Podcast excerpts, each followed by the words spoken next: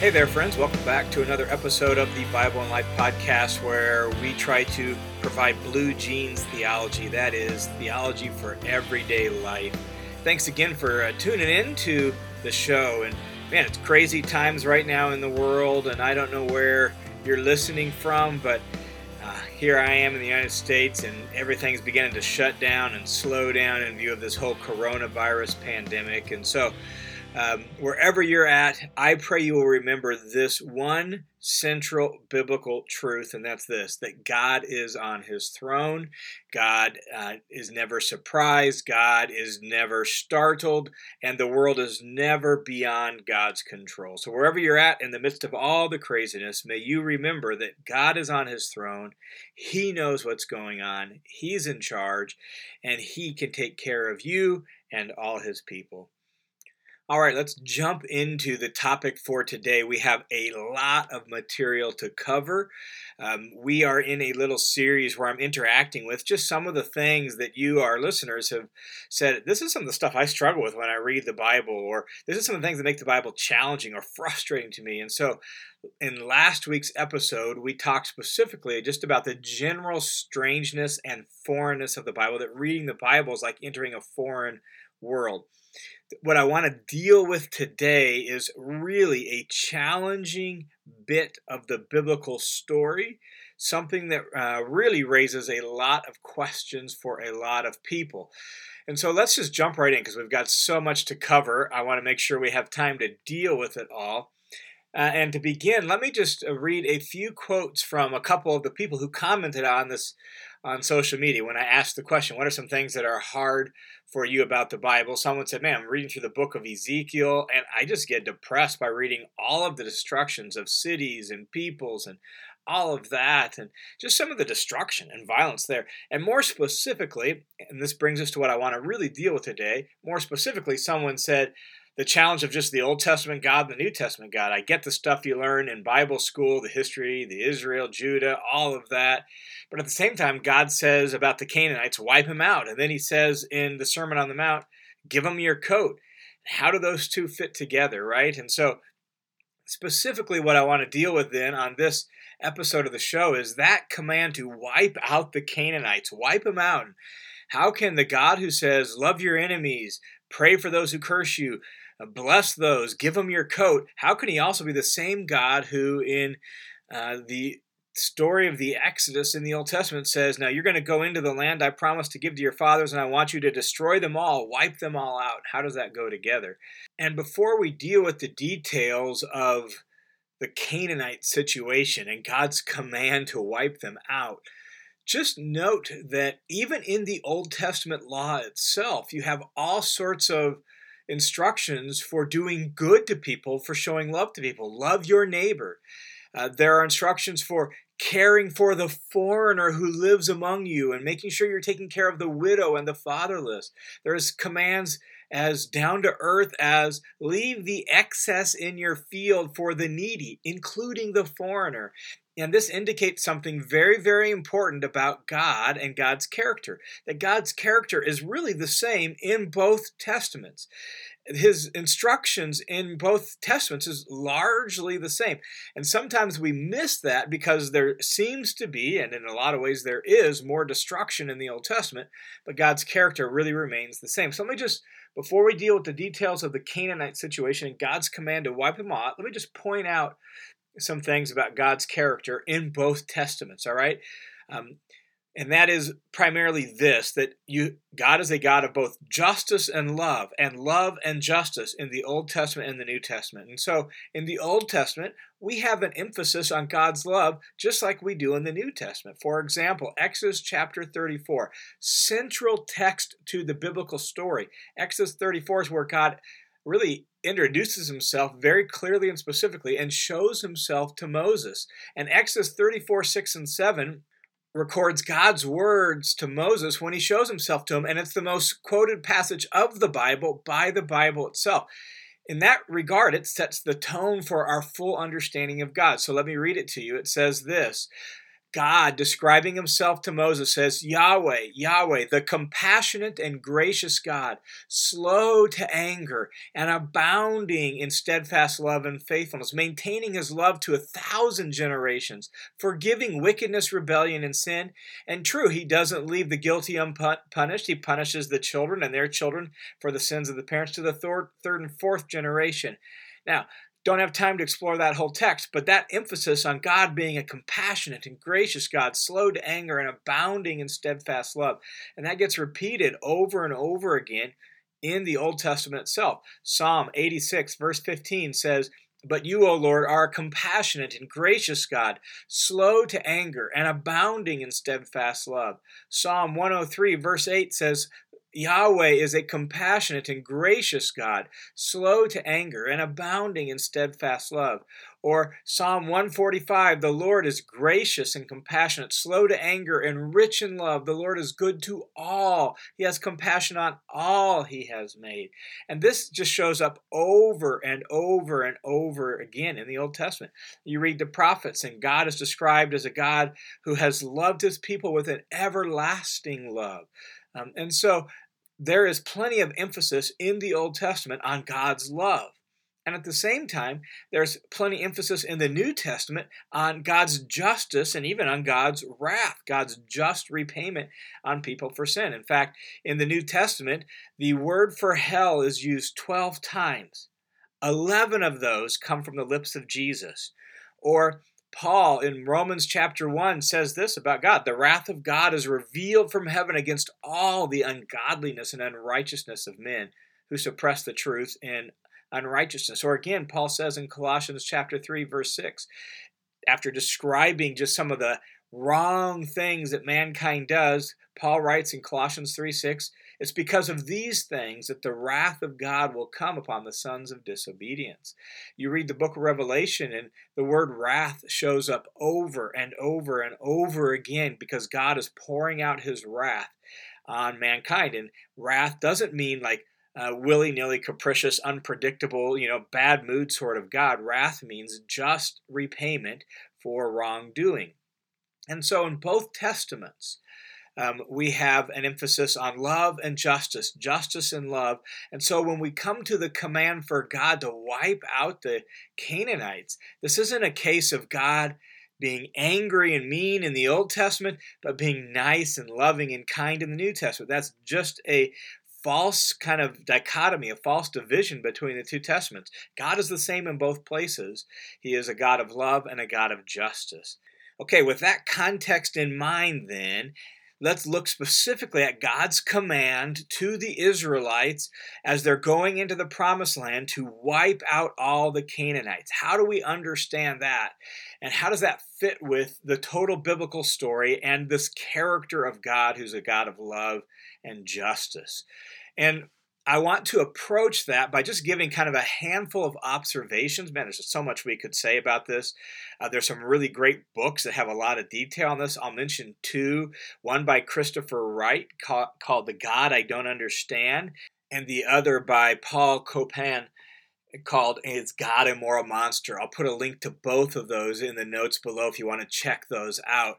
A lot of really good material in both these books about some of the difficult things of biblical theology and Christian faith. So you can check both those out if you want to. Now let's start with just some historical observations about God's command to destroy and wipe out the Canaanites, all right? Uh, and first, let's just talk about this whole idea of destroying, and we'll put it in the context even of destroying and driving out. Uh, in the book of Joshua, when the conquest is well underway, Joshua writes this in Joshua chapter 10, verse 40. It says this Thus Joshua struck all the land, the hill country, and the Negev, and the lowland, and the slopes, and all their kings. He left no survivor, but he utterly destroyed all who breathed just as the Lord, the God of Israel, had commanded. And that just sounds so all inclusive, so all like comprehensive. And it's like, really, like God just. Uh, God commanded him to wipe out everybody, and then Joshua and the Israelites went and did that. Just destroyed everybody, left nothing who breathed, right? And yet, the very same texts in uh, these passages, particularly in Deuteronomy and Leviticus, where God commanded, "You're going to go into the land. You need to, you know, eliminate them, drive the people out, destroy all the people before you." Those very same texts, those very same passages, also said um, that they're to treat the foreigner who lives among them well and offered protections for them once you enter the land. As you go into them, you're supposed to treat them well. You're supposed to treat them nice. In fact, one example, Leviticus 19:33, God says, "Now when a foreigner resides among you in your land, don't mistreat them. The foreigner residing among you must be treated as a native born. Love them as yourself, for you were once foreigners in Egypt. I'm the Lord your God." So, on one hand, you have text um, recording how they destroyed everybody. You have text in Leviticus, Deuteronomy, Exodus saying you've you've got to wipe them out, and then you have text saying, um, now those foreigners who end up living in your land and living among you, treat them well, love them because you were once a foreigner yourself. Wait, hold on. How does that work? Um, how does destroying them all and treating them well, destroying them all and still having foreigners living among you, how does that even work? I thought you were supposed to get rid of them all. Well, here's one really, really important things. The ancient readers totally understood what was going on in those texts, and that's this that destroy doesn't mean what you think it means. Destroy doesn't mean destroy doesn't mean get rid of doesn't mean annihilate doesn't mean you know just completely obliterate everything in fact joshua's very own words in joshua 10 you keep reading joshua and into judges and it's very clear that there are there are Canaanites, there are foreigners who are left behind. There are specific uh, people groups with among the Canaanites, the Amalekites, for example, who uh, were supposedly destroyed, and then a few chapters later, it's like, uh, can I permission to remove them or push them out or expel them from the land? And so it's like, wait a second, hold on, what's going on? Well, destroy doesn't mean what you think it means. And the reason for that is because of ancient Near Eastern war idioms. That there was a convention for writing about war in the ancient Near East that is just this they're just using the language of their day to communicate um, what what is going on and the original readers and the original audience knew that they understood that when you conquered a, an enemy, you wrote about it this way. You destroyed them, you obliterated them, you got rid of them, you eliminated them. And yet, what really happened on the ground was different than what it sounds like to modern ears. We have something similar, obviously not in this kind of context, but when we talk about, say, a sporting event and we say, man, we just blew the other team out, we just obliterated them, man, we just wiped them out, right? Like, what are we saying?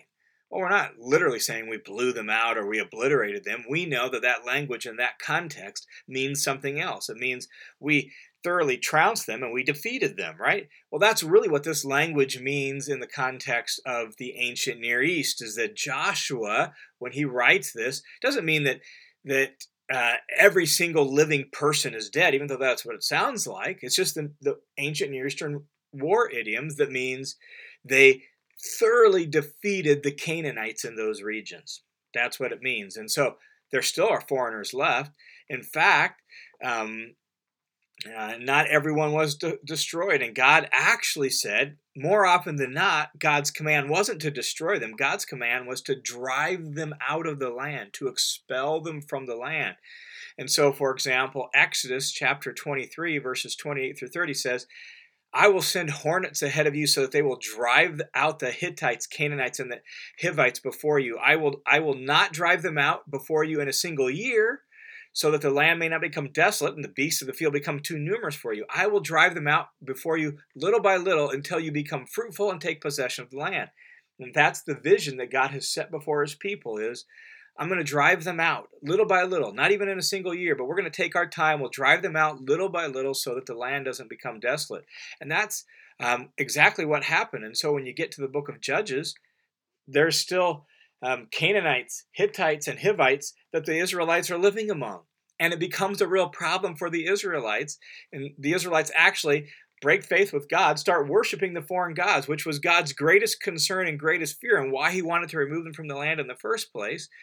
And and that's what happened. And so then god eventually says you know what? I'm changing my tactics. I'm cha- i'm not going to drive them out from you. I'm going to let them be there to test your loyalty to me. And so judges chapter 2 verse 21 through 23 let me just read it for you. It says this i will uh, no longer drive out before them any of the nations which Joshua left behind when he died. Notice that Joshua said that he destroyed them all, but Judges notes Joshua left some behind. Right ancient Near Eastern war idioms, in order to test Israel whether they will keep the way of the Lord and walk in it as their fathers did or not. So the Lord allowed those nations to remain, not driving them out quickly.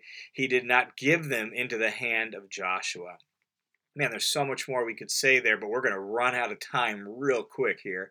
But you got to hear that is that destroy doesn't mean destroy um, that the, that's ancient Near Eastern war customs. God was going to drive out the remnant of those peoples afterwards. All right. So part of it is not everything and everybody was destroyed. One really important consideration when we talk historical considerations. Another part of that, when we talk about historical observations, is the God's primary concern was not with ethnicity, but with idolatry. And the goal wasn't therefore to destroy um, the Canaanite people, the goal was more to destroy Canaanite culture because of their idolatry. Um, and so this is not so much ethnic cleansing as it is uh, removing idolatry. And so um, here's this description of what they're supposed to do god's real concern. In deuteronomy chapter 7 when god's giving this instructions and he's saying you got to get rid of these people. We've got to drive them out. We've got to destroy them and we've got to remove them from your land. Or else here's what will happen. For they will turn your sons away from following me to serve other gods. And then the anger of the lord will be kindled against you and he will quickly destroy you. Notice that. God's going to remove israel from the land. Not get rid of them not annihilate them. Remove them from the land but thus you shall do to them. You shall tear down their altars.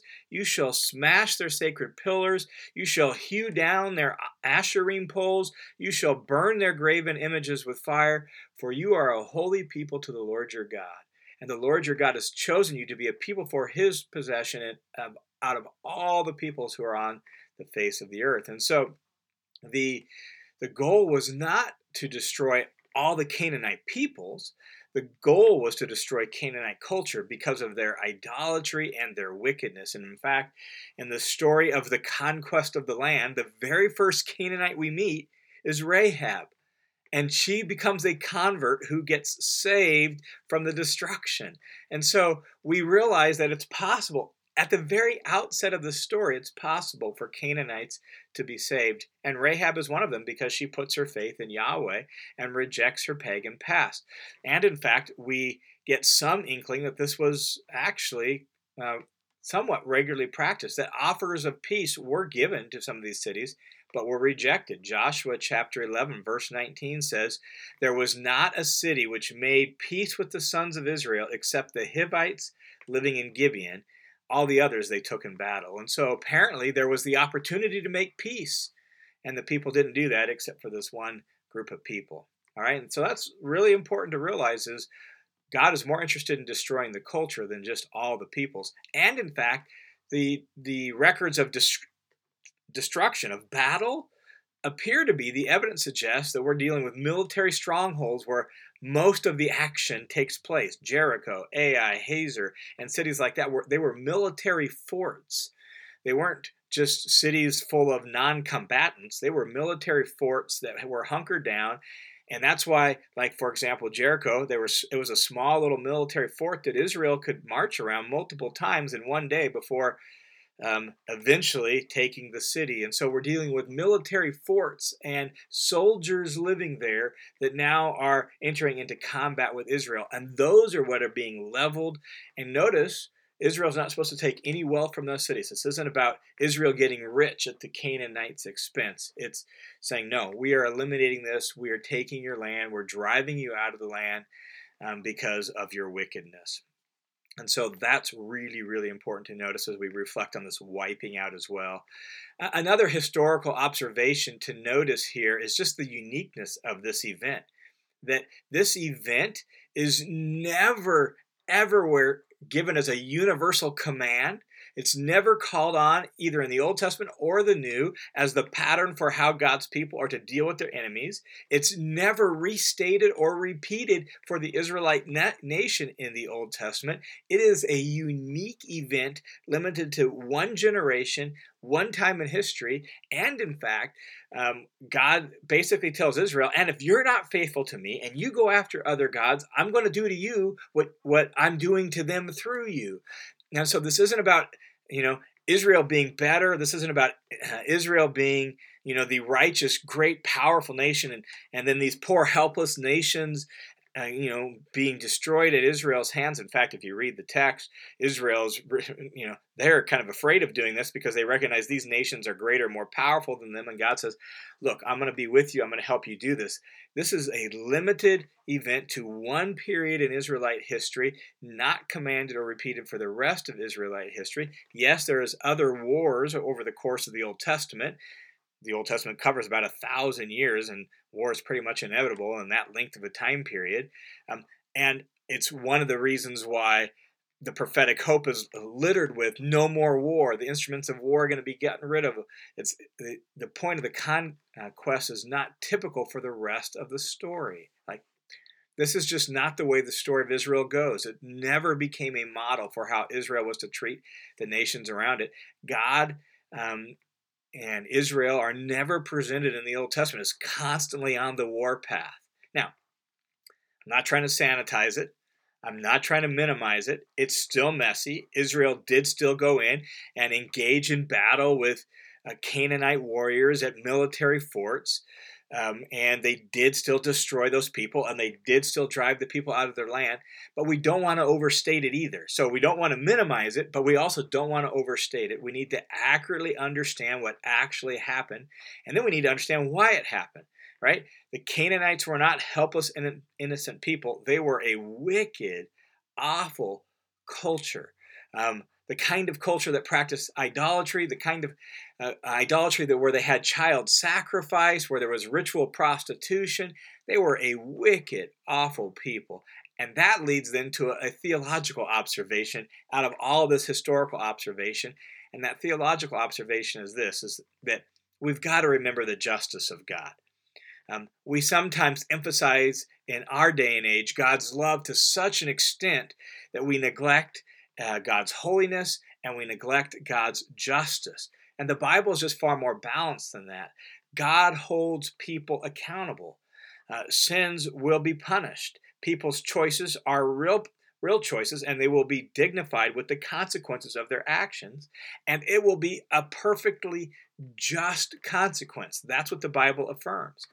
And in fact, even in the case of the wiping out of the Canaanites, this is hinted at way back before we ever get to this point in the story when we're still still dealing with Abraham several hundred years before the the uh, conquest of the Canaanites God said this to Abraham he said look uh, you're going to have lots of descendants. I'm going to give you this very land where currently you're living as a nomad. Eventually, your descendants are going to come back here and they're going to live in this land.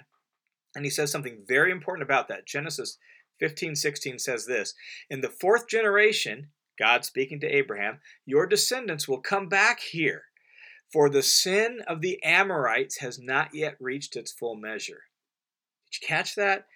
And what God seems to be saying to Abraham is, the time's not right to give you this land. It's not right right now for me to drive these people from the land. It's not right right now for, for me to give your, your descendants this land. It's going to happen in the fourth generation. It's going to happen well down the line. Why? Because the the sin of the Amorites isn't like it hasn't reached full measure. It's not fully stocked up. In other words, what God seems to be saying is it wouldn't be just yet.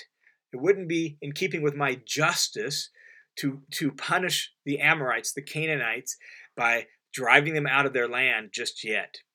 That'll happen. It'll tell. The time will come and it'll be obvious, but it hasn't happened yet. And so God is delaying his judgment on the Canaanite peoples until the time should come when their sin has reached full measure. And that's really, really important to realize is that God is a God of justice and he holds people accountable for their actions and it'll be perfectly just when he does so.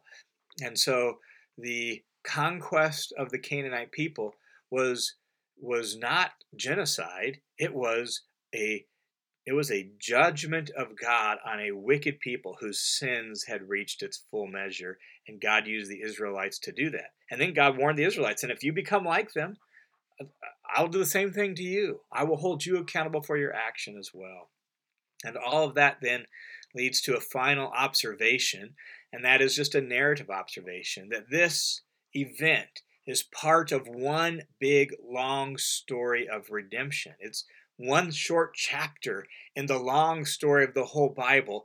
And the goal of that story at the outset, get this, God's promised Abraham, the goal of the story is to bless all the nations through Abraham's descendants, particularly through the ultimate descendant, Jesus himself, who's bringing God's blessing to the world. And so the, the whole story's intent is actually to, to reverse the curse of sin and death and to bring God's blessings to the nations. And that's that's what the story is all about. And here we have one short chapter in that battle and in that struggle to redeem all of creation and to remove the curse and to bring God's wisdom and justice and grace and truth to the whole world. And so while this this is a a awful story, a tragic story in the grand story. It's just one bit of the story, one chapter in the story. Um, and it's a messy bit. And the reason for that is because redemption is messy. It's messy, right? And the God of the Bible is not some ivory tower deity who sits up in heaven, you know, hands perfectly clean, and, you know, sits there and corrects and critiques the mess of the world from the, the confines of, you know, a white, sterile, perfectly clean heaven. That's just not the way the God of the Bible is ever portrayed. The God of the Bible is a God who gets involved in the mess. In fact, he gets his hands muddy and his sandals muddy in the mess in this battle and this struggle to rescue and redeem this world. Not only does he get him muddy, he gets his hands and his feet bloody in this battle in the person of Jesus when he comes to rescue and redeem this world and it becomes his own death on the cross in this struggle to redeem. God knows. God knows what this struggle to redeem and rescue this world is actually going to cost. And it is a long, difficult, um, journey to get to the point where God can bring the whole blessing to all the nations. And so God's redeeming work is a little bit filthy.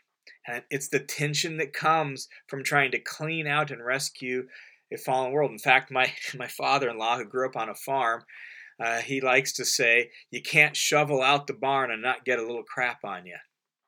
Right? You can't shovel out the barn and not get a little crap on you. And that's exactly what happens in the story of the Bible. God's going to shovel out the barn. He's going to clean out this world and make it beautiful again.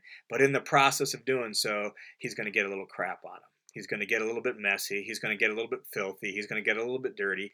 And in the, in the end, at the culmination of the story, he's even going to get himself whipped and beaten and a little bit bloody in this struggle to redeem. And so, this command to wipe out the Canaanites, it is a difficult command. It is a um, it is a ugly chapter in the story of redemption, but it's part of the story because God knows that mankind is not always cracked up to be, and He will hold people accountable for their actions. And so, um, God executed justice on the Canaanites through the Israelites, um, and yet, and yet, as we've tried to show through all these observations, is that it's it's not as awful as maybe sometimes the overstatement makes it seem. It's awful, it's messy, it's dirty, but let's not overstate it. Let's make sure we understand what's really going on there. This is a military battle um, that is a act of justice from God. Uh, and the majority of the people are either absorbed into Israel or eventually, slowly over time, pushed out of the land, pushed further away. And the fact is, is because they weren't totally removed from the land, because Israel just kind of tolerated them, it got really messy for Israel. And Israel itself was eventually kicked out of the land as a punishment. And then God brought them back. And then in the the rest of the story, God Himself came and and God brought full redemption in the person of Jesus. That's the story. And that's the story that we're living now, even today. And so as we look at this, part of the story. We need to stand back, see the whole sweep of the story, and praise the wisdom and the justice of God and praise the mercy and the goodness of God, even in those times where we're like, man, I don't fully understand. I don't fully get it, but I trust you, God. I trust you know what you're doing because I look at Jesus on the cross and I realize your goal, your goal is to redeem. Your goal is to rescue. Your goal is to clean things out. And it's just messy business. Redemption is messy business. Well, I hope that at least gives uh, some context for understanding that command to wipe them out. There's an awful lot that could be said. Again, uh, you might check out those books I mentioned earlier. I have the links down in the notes below. I'll put some of the scriptures I mentioned on uh, this episode down in the notes below as well if you want to look them up yourself so you can at least read the text itself. Hopefully, at least provides a little bit of context for you as you wrestle with um, this command and some of the destruction we see in the Old Testament. Hey, thanks for tuning in once again to the Bible and Life podcast. Again, my name is John Whitaker. I love sharing the, the text with you. Have a great rest of your week, and we will talk again soon.